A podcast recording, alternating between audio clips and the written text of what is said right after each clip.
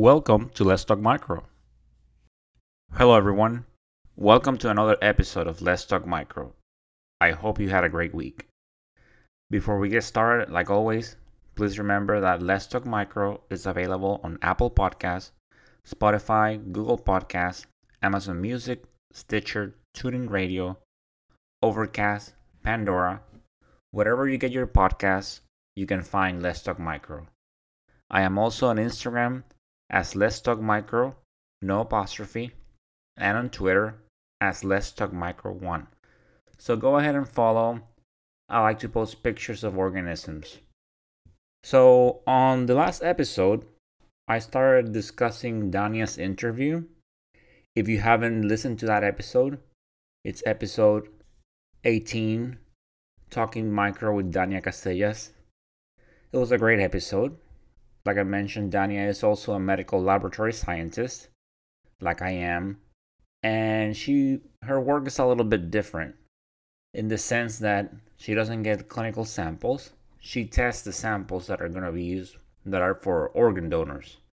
So before that organ goes into a patient, she performs the testing and makes sure makes sure that there's no bacteria. Very important work, definitely. So we started, you know, I started comparing what she does versus what we do in the clinical microbiology setting. So they start with placing the sample in thio, whereas we set up a thio in certain cultures alongside media. On our side, it is more of a backup, but in her process, it is the primary agar. So you see, whereas we play our sample on blood, chocolate, PEA, MacConkey, and then we do the thio depending on the source, like I mentioned, like surgical sources, body fluids, CSF. So in her case, that's the agar, the thio. And then in the clinical lab, we perform a gram stain when we receive the sample in certain cultures. You know, like your wound cultures, abscess, wound culture with anaerobes. However, in her process, a gram stain is performed if there is growth on the thio. So then that brought us to episode 19, right, which I talked about thioglycolate or thio. So it is liquid media. And I mentioned the ingredients. It has casein, soy broth, and glucose. So this is enrichment for the growth of most microorganisms. And you have different versions out there with different ingredients. Some have vitamin K1 and hemin. Uh, vitamin K1 is needed for some anaerobes to grow, such as some strains of Prevotella. And then you have hemin, which is needed for the growth of many organisms. And of course, the broth has thioglycolate. And I mentioned that it acts as a, as a reducing agent, which helps create an anaerobic environment. So thio pretty much grows all organisms. And we correlate it with the growth on the plates. Uh, for example, so if you have growth, we perform a smear. And if we see a different morphology than what's growing in our culture, then we play the thio anaerobic and anaerobic blood agar. So let's say that your original culture is growing Staphylococcus aureus. You do a thio, maybe you see GNRs, you see a GPR, or you see a gram positive coccyne chains. So that's different from what's growing in your culture. So you go ahead and plate it on a aerobic and anaerobic blood agar. So, but always have to keep in mind that if your plates do not grow anything, consider some things. Maybe your organism is not viable, one, or the organism has growth requirements, for example, Haemophilus. The broth, uh, you know, you typically keep it for five days if there is no growth. And some are kept from 14 days, like I mentioned, to rule out Cutibacterium. Very typical, you get it from surgeons uh, when you have a culture from like the knee, some synovial fluid. They'll give you a call and say, hey, hold it for 14 days. Or another surgical sample from that area.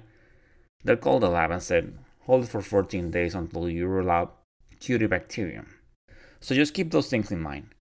And then, of course, like I also mentioned, not only if you see a different morphology on your on your thiosmear, you also will do the aerobic and anaerobic plate if you see growth on your thio and nothing is growing on your original culture. And you will you have to be I mentioned that you when you report it, and this is the case, for example, that it only grew in the thio but not in the original culture, you reported like something along the lines of from liquid media only. That way you're not you're telling the provider that that is not from the primary culture. So it will go out as let's say um, E. coli from liquid media, no growth on primary plates. So something like that. So those are some scenarios where you so what to do with the thio, right?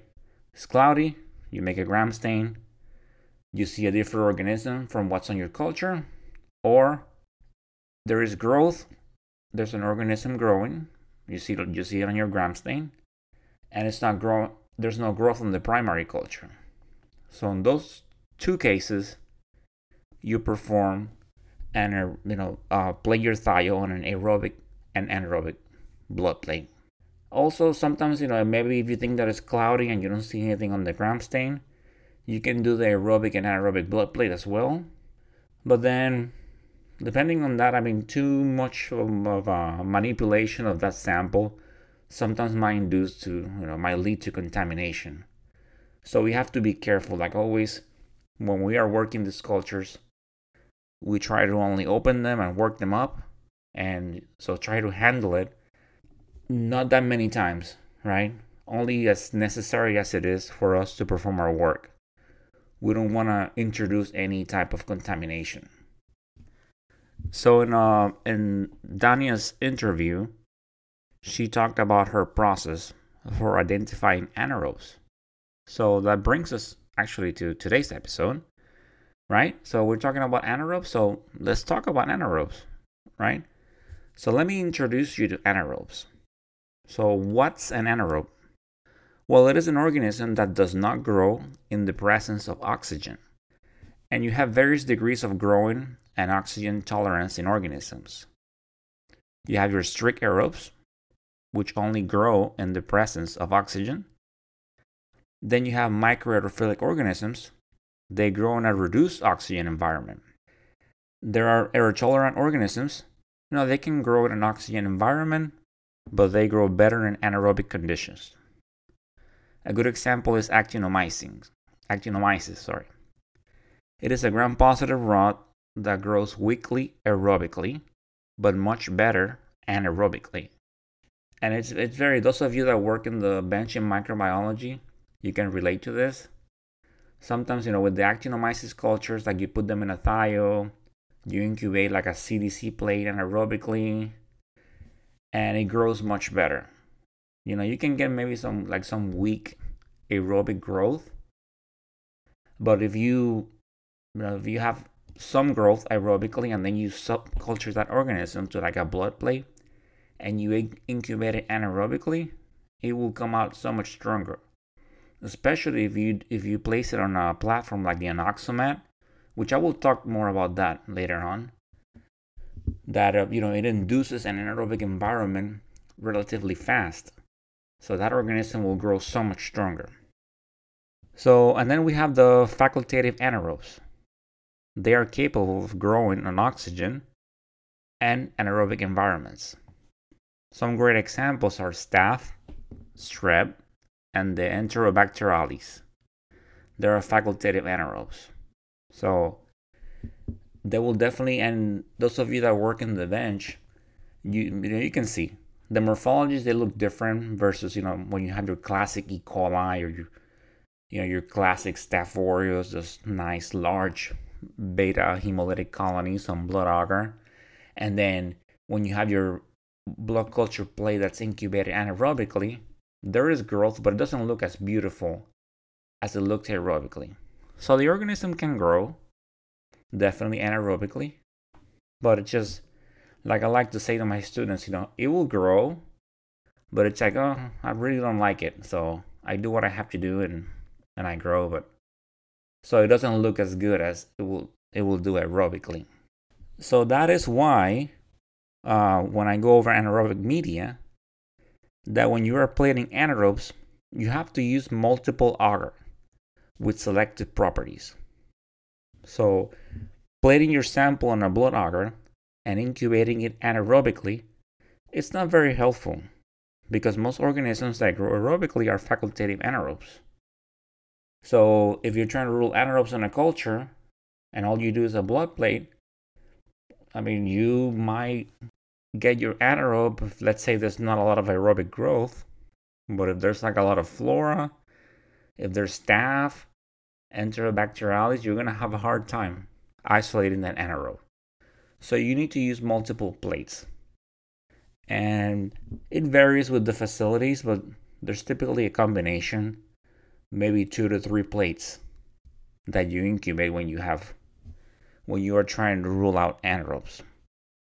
Okay, so as I am talking about this, right? So I mentioned that there are certain levels of oxygen tolerance, right? So you have microaerophilic, um, air tolerant, um, facultative anaerobes, and obligate anaerobes. So the strict anaerobes, the obligate anaerobes, they do not grow in the presence of oxygen. And why do you think this is? So before I answer that, I'm using some technical terms, some technical definitions. So always remember I like to use Bailey and Scott's Diagnostic Microbiology is a great source. They have no affiliation with this podcast. And I also like to use the the ASM books where they actually the clinical procedures, they describe the clinical procedures. It's a great reference. And this is what most laboratories, you know, they use they are guided by on what media to use, how to work up a culture based on a source, what organisms to look for, what needs to be ruled out, so they basically they they play a huge part in the procedures that we use in clinical microbiology labs. They have no affiliation to this podcast. So why do you think that the strict anaerobes that do not grow in the presence of oxygen? Well, they lack uh, superoxide dismutase and catalase, which are enzymes required to break down reactive oxygen produced during respiration or aerobic metabolism.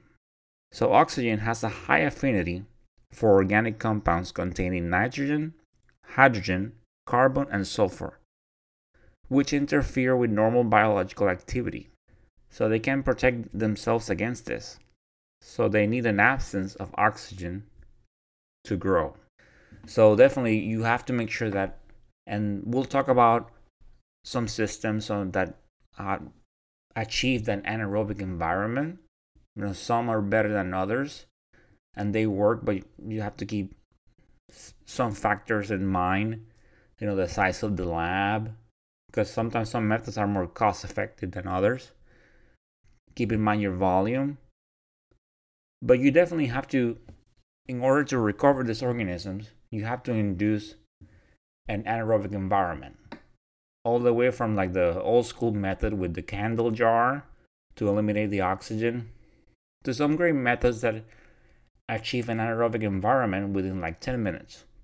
And of course, these organisms, they're some are more sensitive than others. For example, if you're subculturing an anaerobe, sometimes you know you can actually just to see what happens. I have waited like an hour before putting it, putting the plate in a in a anaerobic environment, and it still grows. But that's not the case for all of them. But the key point to this is like they cannot survive in the presence of oxygen. They cannot protect themselves, you know, against all these organic compounds. So they need to be in the absence of oxygen. And anaerobes, they're actually they're a significant component of the human flora. So just like we have, you know, we have in our bodies we have many organisms that they're there actually and by having them, it protects us from having, uh, you know, from other organisms that can cause disease gaining access to our, our bodies. Or sometimes you know they keep those same organisms that can cause disease at low levels because it's crowded with the good flora. A great example is, for example, on the on our genital, our the genital flora, that if it starts being reduced, then yeast, like you know, like female gets they get yeast infections. Um, if those levels of normal flora they start reducing, that's why they always stay induced like, you know, eat the yogurt and the probiotics so you can grow those healthy, healthy flora levels. The same with our gut we want to make sure that we keep those healthy levels of flora. So we have bacteria in our skin, we have bacteria in our intestinal system, and th- over there they're just normal, they don't cause any problems. So we have anaerobes as part of our human flora. In fact, most infection causing anaerobic bacteria they are part of our human flora. However, not all of them are part of it. We anaerobes you find some in the soil and environment, when I talk about, the, about this, there are two terms endogenous and exogenous. Endogenous are those that are part of the human flora, and exogenous are those that are not part of the, the normal flora. You know, there are environmental, they are found, found in the environment, soil. So when you have most anaerobic um, infections, those include a mixture of anaerobic and facultative anaerobic organisms. And this is very true when you're working on the bench, those of you that work as clinical microbiologists. So typically, you have on an infection, you have you can get sometimes you know like two or three enterobacterales, and then you can have an anaerobe like a um, like a Prevotella, like a Bacteroides, so it's typically a mixture of of organisms. Especially yeah, when you get to some sources, like sometimes you know like uh, this is typically seen on the like abdominal sources, two three enterobacterales, and then sometimes you can also have, in addition to that, uh, you can get some like non-fermenting gram-negative rods like Pseudomonas, uh, Stenotrophomonas. So you have a combination, definitely multiple organisms and this is not only true for um like abdominal sources like other i have when you see like sometimes some some wounds especially on diabetic patients you get a lot of infection you can have an anaerobe and you can have two or three enterobacterales along with sometimes you know you can have a staph and then you can have like a pseudomonas Stenotrophomonas acinetobacter Alcaligenes all these combined in one culture. So at that point in time, of course, you know, you follow the guidelines, your the procedures dictated in your lab. But when you have this many organisms, typically depending on the source, you will mix your enterobacterales and always work up your staph, of course. Uh, you will work up your non-fermenting gram-negative rods, beta strep, and when I mean work up, is as far as doing like a full ID and susceptibilities. And then the others, you will mix them.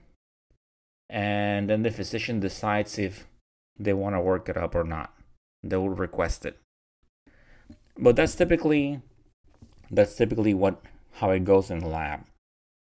I mean, you have to keep in mind that providing that much information, I mean, might not do as good as what is it going to do for the patient if you provide eight or nine different sets of susceptibilities. That's why you, depending on the protocol, you will work up, you know, like staph, you're concerned with the MRSA, your non fermenting gram negative rods. They tend to be more resistant than your enterobacterales. So that's why you need to work them up. And since anaerobes are part of the normal flora, they can contaminate specimens. And once again, I, I you see this especially on the genital, you know, vaginal flora, there, there are anaerobes. And then, of course, in the abdominal enteric system, there are anaerobes. So typically, you will you will see them when you have these sources, like I mentioned, you know, abdominal culture, two, three organisms, and in addition, one or two anaerobes and this depends on the facility but sometimes you know if you have more than one anaerobe you will report your culture as mixed anaerobes. Other facilities will actually uh, tell you to go ahead and do ID on susceptibilities. No, sorry, not susceptibilities. Do an ID on it. So that varies with the with the lab.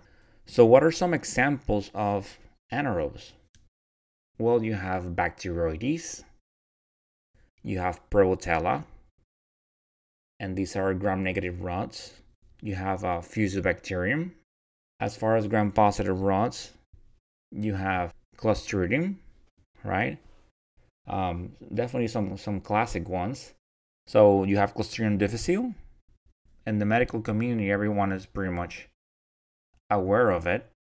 Um, and then you have Clostridium perfringens, which is the the organism that causes the gas gangrene, and it has that double zone of beta hemolysis, which I mentioned this before, but I like to talk about it. I don't know. As microbiologists, when we see an organism that we haven't seen before, we get excited. And that's because we like this, you know, we want to see a, uh, the organism so we get familiar with them and then we can make sure that we don't miss them and we do the best job we can when we are reading cultures. Of course, you know, we do this for the patients and seeing an organism that's bad for a patient it's it's i mean it's it's it's sad and we want people to be healthy. But from the microbiologist side when we see them we get excited because just something that we might have seen in a textbook. Then again keep in mind that there, there's a line in this because i will never get to be excited to see an anthrax i hope that i never get to um, that's a very you know, very dangerous organism but when we see some organisms, we definitely get excited. So when I saw my my Clostridium perfringens, I was excited. I'm like, oh, first time I see it, I see that double zone of beta hemolysis. I recognize it, and you know, I was that part of the microbiologist, the nerd in me, was excited. And then, of course, I saw the patient's history and amputations, and that's that's the sad part. Those are some examples of anaerobes when you talk about anaerobes, some you will see definitely more than others, just like with aerobic bacteria. Like take for example Bacteroides. Sometimes you know that one is referred to as the E. coli of the anaerobe world because you will see it in a, in a lot of cultures. Bacteroides and Prevotella, they're very prevalent. So just like you will see an E. coli a hundred times on the bench, um, you know, over, over, over again, when you are working with anaerobes, you will definitely see a lot of bacteroides over and over again. And there's like a group of, it's called the Bacteroides fragilis group. But then we will talk more about the organisms themselves down the line, some other episodes. Today, just an overview. And definitely Clostridium difficile, which is actually now called Clostridioides difficile, is definitely not part of the human flora.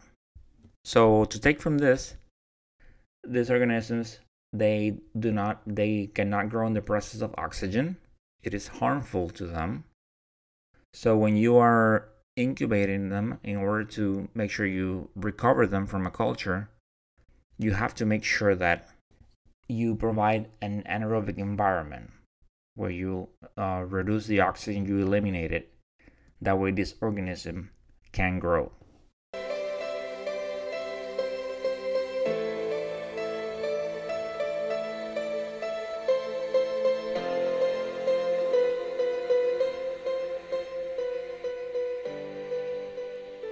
And that, my dear audience, is the end of this episode. I hope you enjoyed hearing about anaerobes. As always, I enjoy talking about them. Remember, if you haven't checked out the interview with Dania Casellas, go ahead and do so. And then check the previous episode about thioglycolate. Some great information. Please remember to always, you know, stay motivated. Continue bringing that passion. I cannot say this enough. Such a great job that we do. Such an amazing job. Working with these microorganisms and making sure we help our patients is so rewarding. So please stay motivated stay safe, and of course, continue talking micro. Go ahead and have a great week. Until the next time.